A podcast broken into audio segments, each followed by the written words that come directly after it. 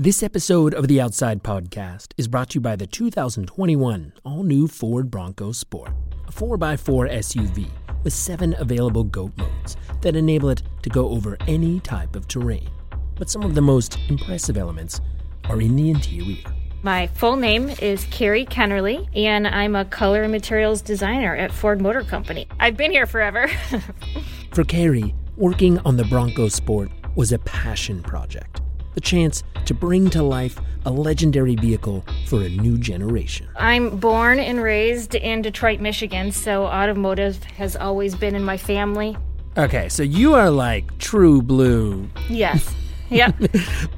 Members of Carrie's team went to great lengths to research design elements, camping out with off road enthusiasts, and interviewing the kind of people that demand the most from their SUVs. The result are features like the available MOLLE straps for securing gear, a concept that was inspired by high end backpacks, hiking boots, and technical jackets.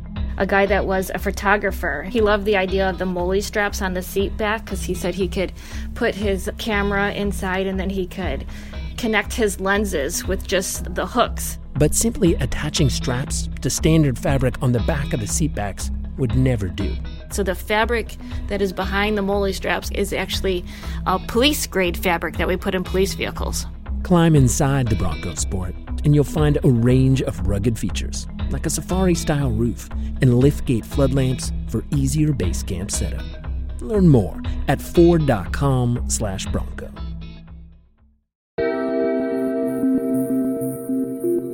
From Outside Magazine, this is the Outside Podcast.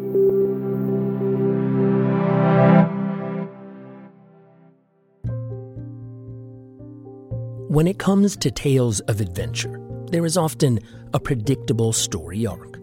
Usually, someone sets off on an epic trip. They encounter moments of great fear and near disaster, and they come out the other side changed, almost always for the better. I'm not making fun of these stories.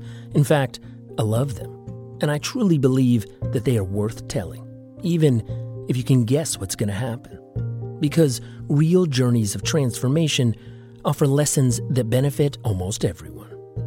But every so often, you hear about a different kind of journey, one that takes place beyond the parameters of a wilderness expedition or a global quest, and that allows you to truly understand the experiences of another human in a deeper way. Earlier this year, when we were hunting for episodes for our Wild Files series, producer Patty O'Connell came to me with just such a story. It begins with a child, hungry for exploration. I went to Montessori school, which is like kind of probably like hippie preschool, I think, basically. And they did an assessment of my learning style. And they were like, yeah, you know, Alex doesn't do very well with repetition. She gets bored really easy. And I, I would definitely say that's become a defining characteristic of my life. Uh, I think I'm always kind of like, what's new? What can I explore? Where Where's a new adventure that I can find, whether it be on the bike, on the board, professionally in life, just kind of looking to kind of always find sort of new adventures and new avenues and new ways of looking at the world. That's Alex Showerman. On paper, she's lived the type of outdoor life that many of us, if we haven't lived it ourselves, wish we had. She grew up in Thetford, Vermont, near Dartmouth College in the Connecticut River Valley.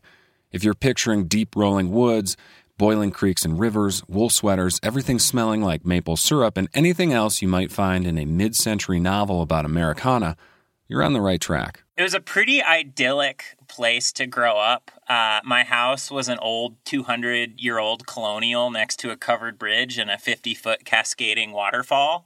I was born in 88, so I grew up in the 90s. TVs, smartphones, devices, all of that weren't as much of a thing. I did, did have like an N64, but so pretty much it was like no matter the weather, get home and get sent outside. I remember I'd make like luge tracks in my backyard for sledding and like pretend I was like an Olympic luger.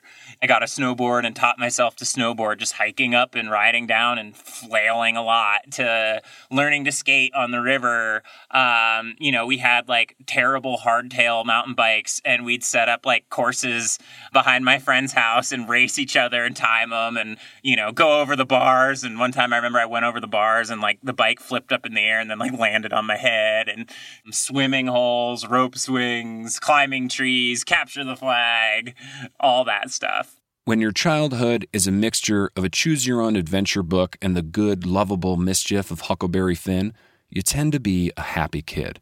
And Alex was.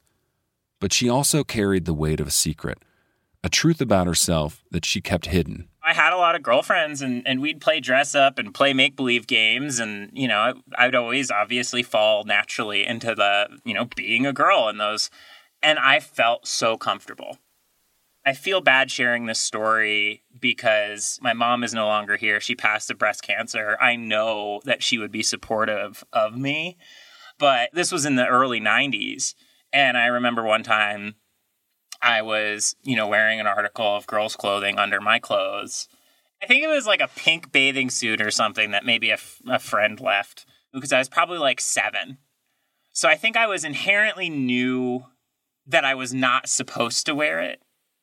So I would like I'd put it on, but like put like t-shirt and like shorts over it. And I went into like the TV room and like sat down on the couch next to my mom and I think like my shirt rode up. Then she saw it and was like, "What is that?" uh, definitely like her freak out, and I can't remember the exact terms because obviously it's like a long time ago. But definitely it was like bad things that are going to happen to you, and that freaks me out. It wasn't because like she was hateful towards me, but I think she was like scared of what the world would do to me you know, obviously I'm uh, a trans woman. And one of the things that's really important for people to know is when you, every single trans person that I've talked to, we all know from like the the moment like my earliest memory i remember like just identifying with my girlfriends and just like knowing inherently that that's who i am i fell asleep every single night as a kid like wishing and almost trying to will myself into waking up as a girl. And it was like it was a nightly ritual. I would say it started as far back as I can remember. I think it was a very like natural motherly reaction for my mom to be worried about it and have that like oh my god what's going to happen to you for the information that she had at available to her at that time. There unfortunately was no education out there to show trans people thriving in society and show that when trans people have access to gender affirming care they're way more happy and less likely to commit suicide and and you know just tend to be much more prosperous happy people you know that information wasn't there for my mom to see that and know, oh, okay, my daughter's going to be okay. And and if I support her, then she's going to live a happy, healthy, fulfilling life. I think back on that story and that moment and I just think of how different my life would be if my mom knew like that I would be okay and that I would be successful and happy. And instead of being scared for me be like oh cool like you want to go clothes shopping? Like let's let's go get the clothes you want to wear you know and it would have allowed me to like just have a normal life because i would have been able to explore my identity when you know you're really genderless as a kid. That was the moment where all of a sudden i became really aware of the societal expectations and buried down my identity deep inside. And I think that shame definitely, I think, came to define me for the next two decades. High school amplified that feeling and added confusion and darkness to it. Alex was bullied, called homophobic names, and had to deal with physical confrontations like being pantsed in the gymnasium locker room. When you have that level of shame and you're so afraid to tell somebody, it makes you feel really like there's nobody you can fully connect with and trust. Right? Because in the back of your head, it's constantly like, what if they find out? You know, I was convinced that I would just be, the moment anybody found out, that I'd just be disowned. To like reinforce that, I remember in high school, I was training for cross country, and I remember like closing my eyes. This is crazy that I did it while I was running, but like closing my eyes and like the the person that I saw when I pictured myself was this like tall blonde running with like a ponytail and like you know tall blonde woman. That is what my brain tell like has always told me like this is who you are. But imagine being in high school going through puberty, the wrong puberty. and like the torment that that causes when you're like no i know this is who i am your brain is like this is what this is who you are and then your body and when you look in the mirror and how the world treats you is the polar opposite of that did you ever tell anybody when you were a child or or you know a teenager no about these thoughts and these feelings maybe my no? dog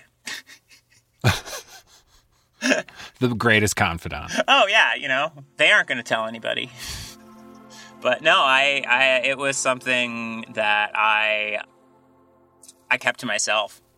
And and how did that kind of solitary knowledge make you feel? Alone. Then the other part of the loneliness too is even in the closet, I I always sort of wound up finding and seeking out you know, female spaces. So like things like musicals I was in where I was like oftentimes like the the only you know the only person presenting male or my age or you know I actually was in a sorority of all things in college so I always like found I always wound up finding these spaces but it was really frustrating because like I was never I was always like welcomed but never embraced because there was that sort of barrier of like well you're not not one of us. So it's like you're not full. We, we we like having you around, but you're not like one of the girls, and that was really isolating too.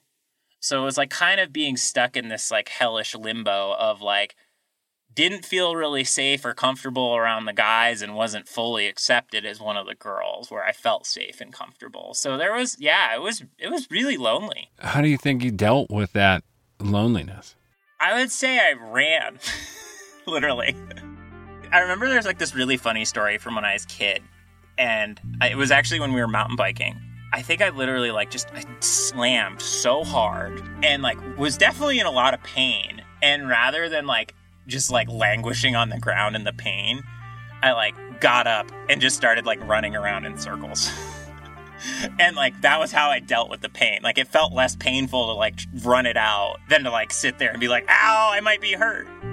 I definitely sort of created this mentality of just keep pushing through it. In high school, it was like excel as much as I can, get the good grades, like do well in sports, do the extracurriculars, get into a good college, go do great at college, go get a good career. And I just kept pushing harder and harder and harder.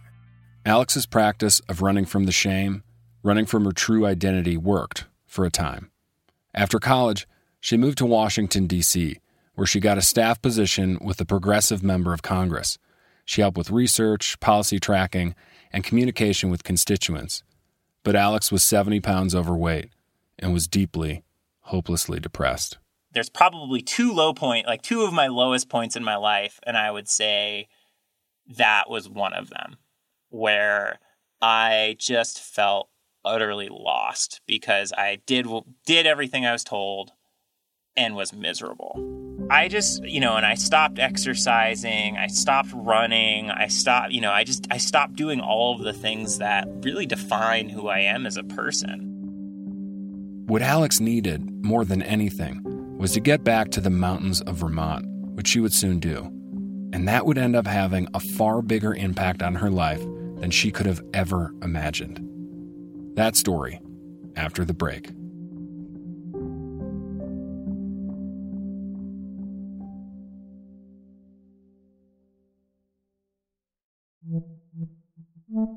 At the top of the episode, we heard from Ford Motor Company designer Carrie Kennerly about the interior of the 2021 all new Bronco Sport. As Carrie explains it, the design team made sure that every inch of the vehicle is crafted to inspire adventure.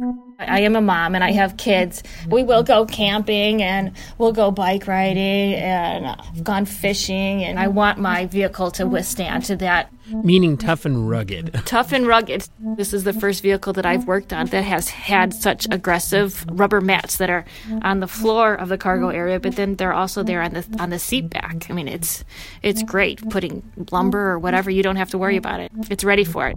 The cargo area comfortably fits two 27.5 inch wheel mountain bikes. Then there's the available storage under the second row seats, which is ready to haul wet or muddy gear, or maybe a few surprises. You yeah, you could put wet boots in there. I mean, if if you have kids and things they find and want to bring home, things they collect and you're like, "Okay, I guess we can take that with us." You don't really have to worry about it in a Bronco Sport. You can find a place to to keep it. It's not going to trash up and stink up the rest of your vehicle. Learn more about how you can outfit the new Bronco Sport to fit your adventurous lifestyle at ford.com/bronco. In 2012, Alex quit her job on Capitol Hill and moved from D.C. to Vermont to work for Democracy for America, a progressive political advocacy organization. Over a two year period, she bought a road bike and a mountain bike and cycled constantly. She trained for and ran a half marathon. She got into splitboarding, backpacked, hiked. She lost weight, felt fit, got back to her outdoorsy roots. Alex says it helped, a lot, but she still felt incomplete still felt like she was not her true self. Now I've done the things that like feel right to me and I'm still unhappy. you know, the constant like knowing that, you know, I'm a woman was there, but it terrified me. So I was just like, well, I'm not going to ever be a like fully healthy functional adult if I continue to ignore this. Um, so I sought out a gender therapist, so somebody who specializes in gender related stuff. I went to therapy knowing like this was what I needed to talk about. I literally was physically shaking in the car, um, like sitting there just like shaking, fear sweats. Because it wasn't easy because I was afraid of how she would respond, even though I knew like it was a safe space. It was really scary walking in that door you know, I remember sitting down and it was like this cozy little office with like Himalayan salt lamps in the like non-functioning fireplace and a comfy couch. And she was just a very like gentle, kind woman. And I told her and it just felt like this big release. It, it didn't take very long for me to be like, cool, I'm trans, I'm a woman, and this is who I am. What took me a really long time to accept was what I needed to do for myself to live a happy, healthy life, which was come out and transition. But Alex was too afraid to do that because she felt there was too much to lose. Back in Vermont, Alex had embedded herself in the outdoor community, not just with folks who liked the same mountain sports she did, but also professionally. She had moved away from politics and into work with outdoor media brands. I was writing with, ironically, Trans World Snowboard Mag and uh, Backcountry Mag, and getting invited to events like the Shaper Summit in Jackson. You know, finally starting to like transition out of politics into the outdoor space. So, like, to accept that I was trans and then have to face the reality of coming out in this space was a terrifying proposition to me because I, I was convinced there was no way in hell the snow sports space would accept a trans woman and would welcome a trans woman. And I was convinced that I would lose these communities and career path that I'd been working so hard to, to break into. I spent the next five to six years stuck in limbo, paralyzed by fear. Where I knew who I was, I knew what I needed to do, and I was terrified of what the ramifications would mean. I was terrified that I would lose my relationship. I was terrified that I would lose my friends. I was terrified I'd lose my job. I was terrified I'd lose my community. You know, I was convinced that there's no way anybody would ever love a trans woman. So, like, I was terrified I'd spend the rest of my life alone and single. I was terrified I'd lose my family. Did you feel like you were taking steps forward, or did you feel kind of like you were like a like like a truck stuck in the mud? Uh, I felt stuck. You know, it's funny. I actually stopped going to therapy. I think in like 2016 because I was like, I know what I need to do, and it basically became just talking in circles. I think as much as I probably put on a happy face for the world, I think I probably wasn't the best person to those closest to me because I was just so. What it did was it just closed me off to the world. Where all of a sudden I knew who I was, and now I had to really guard this secret with my life and not let anybody know. So I just built massive walls. And I think this set me on the path towards my next lowest point in my life. Alex describes this time in her life as a self destructive path. For the next three years, she had suicidal thoughts, deep depression, and used alcohol as a crutch. Her childhood habit of running from the pain, the loneliness, had evolved to a darker version. During the day when I couldn't drink, I'd use the sports as the way to like outrun my emotions and my fear. And then, uh, you know, and then after doing that, I'd then turn to the alcohol to uh, to avoid my my fear and anxiety. So I think what that did was it just created this space where even though I technically loved these sports, I wasn't doing them for the right reasons. I was doing them to outrun my pain. That running and numbing can only last so long. Alex's internal struggle was eventually going to catch up with her. And in the summer of 2019, it finally did. I just wasn't I wasn't riding for the joy that morning. So it was a it was a hot day in July and you know Vermont can get pretty muggy and uh, you know I woke up and just had that compulsive need. I was like, oh, I got to go ride my bike. So it was like 6:45 in the morning, jumped on my bike, rode down, you know, I lived like a mile and a half from Perry Hill, which is like my favorite network. So I did kind of my classic loop of Joe's into S'mores. Joe's is like this gnarly trail that has all these really cool rock features and roll downs and, and it's it's pretty much my favorite trail on the planet.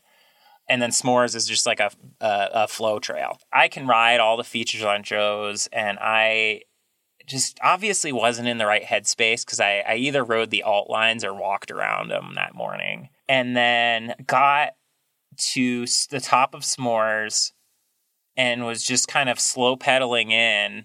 My hand slipped off the handlebars so i kind of fell head forward was still on the bike and just went head first straight into the tree on the top of my head. So it just compressed my spine like directly and experienced the most excruciating pain of my life I just like writhed on the ground for like probably 15 minutes. Like, finally started to collect myself to try and walk out. I went to pick up my bike and I couldn't even pick it up because it just hurt so bad. So I had to like leave my bike. I started like walking down the trail, literally just like laid down because it hurt so much. Called my my at the time partner she came and met me and we just kind of slow walked out. And that was definitely the most grueling thing I've been through. Alex's then partner took her to the ER, where doctors told her the crash had severely fractured five different vertebrae, and one had completely burst. Alex was immobilized in a hospital bed for the next five days. Her spinal cord was intact, and she wasn't at risk of losing the ability to walk but the injuries meant that doctors had to immediately fuse the vertebrae at the base of her neck, and she narrowly missed having a rod placed through the other spinal breaks. Alex rehabbed at home over the next nine months, the first two of which she spent in a neck brace and confined to a chair. The simplest tasks, like getting out of bed, standing up, and walking down the hall to the bathroom, were physically exhausting and extremely painful, which meant that for the first time since she had abandoned therapy, Alex was forced to be still and deal with her true self. I had to face everything and I had to sit with myself. And I think it gave a lot of clarity. Once I started to get clearance to start moving, you know, I was very mission driven on recovery. And then once I started to get to a place of of like, okay, I'm starting to get back to a level of normalcy for myself. I definitely, I think from that time of like sitting with it, I was like, I, I, you know, I can't continue to exist in this space that I have been existing in. It was like February, I made an appointment for hormone therapy because I was like, if I take this step, then I will take own finally take ownership of my identity and also it'll finally take action in in healing and acceptance of myself. And I think why I was so inspired after breaking my neck was a couple of things. Was one, I learned with breaking my neck that inaction isn't healing. In that if I just was lazy and sat still, things would stiffen up and pain would get worse. But if I was proactive in taking care of myself, in doing yoga, in doing my PT exercises, in doing pain management, I would build strength and I'd be in not in pain. So I think I that I learned that emotionally when you have hardship, you can't just avoid them. And that avoiding it only makes it worse. So I came out on the other end of this just like it's time to take action on this. On March 17, 2020, Alex began hormone therapy. But just as she was finally beginning her identity affirming transition, the pandemic hit. She lost her job and her health insurance. She split up with her partner, moved out of the home she loved, and moved across the country to Colorado. It was really hard. And it was literally every single one of my fears coming to realization and having to like fight through it and find a solution and like build a new life for myself coming out of the other end. I literally had to face every single fear that I had and every single anxiety that I had in like the past 2 year span. I think overcoming all of that in every step as hard as it was has been this incredible liberation of not being afraid anymore, not being paralyzed by that fear. You know, what sort of the closeted trans experiences is it is not having ownership of your own identity and your own body. Because society is telling you this is who you are and this is how you're supposed to present. And I think with that creates so much of the trauma of the trans experience in the closet. So to me, March 17th represents the day where I finally said, This is who I am. This is my body. This is my identity. I have ownership of you. That was really the day where action defined me, not fear. Vermont and Colorado have been where I've lived through this whole journey. And both of them are very friendly states. While I've been able to find community and freedom in these very liberal bastions of the world, it is scary going elsewhere. One of the stories from this past winter was my roommate, she's also a queer woman. We went up to uh, the snowy range in Wyoming to go snowmobiling I had to go in and buy a um, out of state registration for my sled at the the Albany Lodge. You know, I walk in, and over the shoulder of the girl is this sign that says, "In this establishment, we're politically incorrect." And I kid you not, I had to go to the bathroom, and I did not go to the bathroom because I was like, I don't know how she reads me, and I will be probably unsafe if I use it. At the end of the day, we were loading up the sled on the trailer, and both my roommate and I are like tall, blonde women. and these two guys are there like bragging how they got kicked out because they like followed some woman into like some some attractive woman into the bathroom and were like harassing her and they got kicked out. It's terrifying being either A like the only person that identifies like you or in a very very slim minority. And then it's even more terrifying. Like okay, it's hard. And then it's terrifying when you see things that are proactively threats to your safety. Like even something as simple of a sign that says, in this establishment, we're politically incorrect. Or, you know, two guys doing locker room talk about how they chased the hot girl into the bathroom.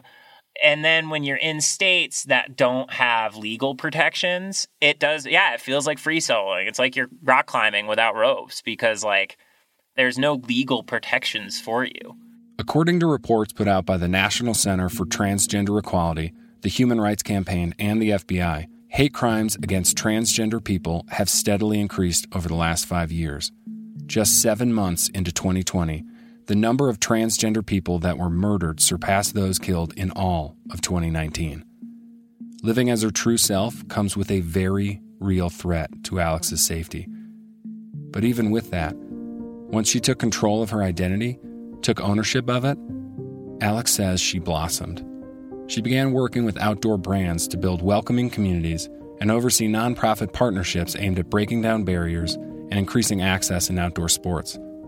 And Alex finally felt she was growing into what she's known herself to always truly be a badass outdoorsy woman. It's funny, like, I, as an athlete, am like way better and have done things that like I could not have done prior to coming out because of the support network that I found from my fellow women athletes in the outdoor space. Um, it's just that it's an incredibly supportive community. Um, and I'm so thankful for it because it's it's been so much fun to grow as a person and athlete with with all my friends. I would love to go back to like my six year old self and just say, what you're feeling is valid here's how to articulate it, and everything will be okay. The reality is is that we know now that trans kids when given the space to be themselves, the chances of them committing suicide drops, their overall well-being increases.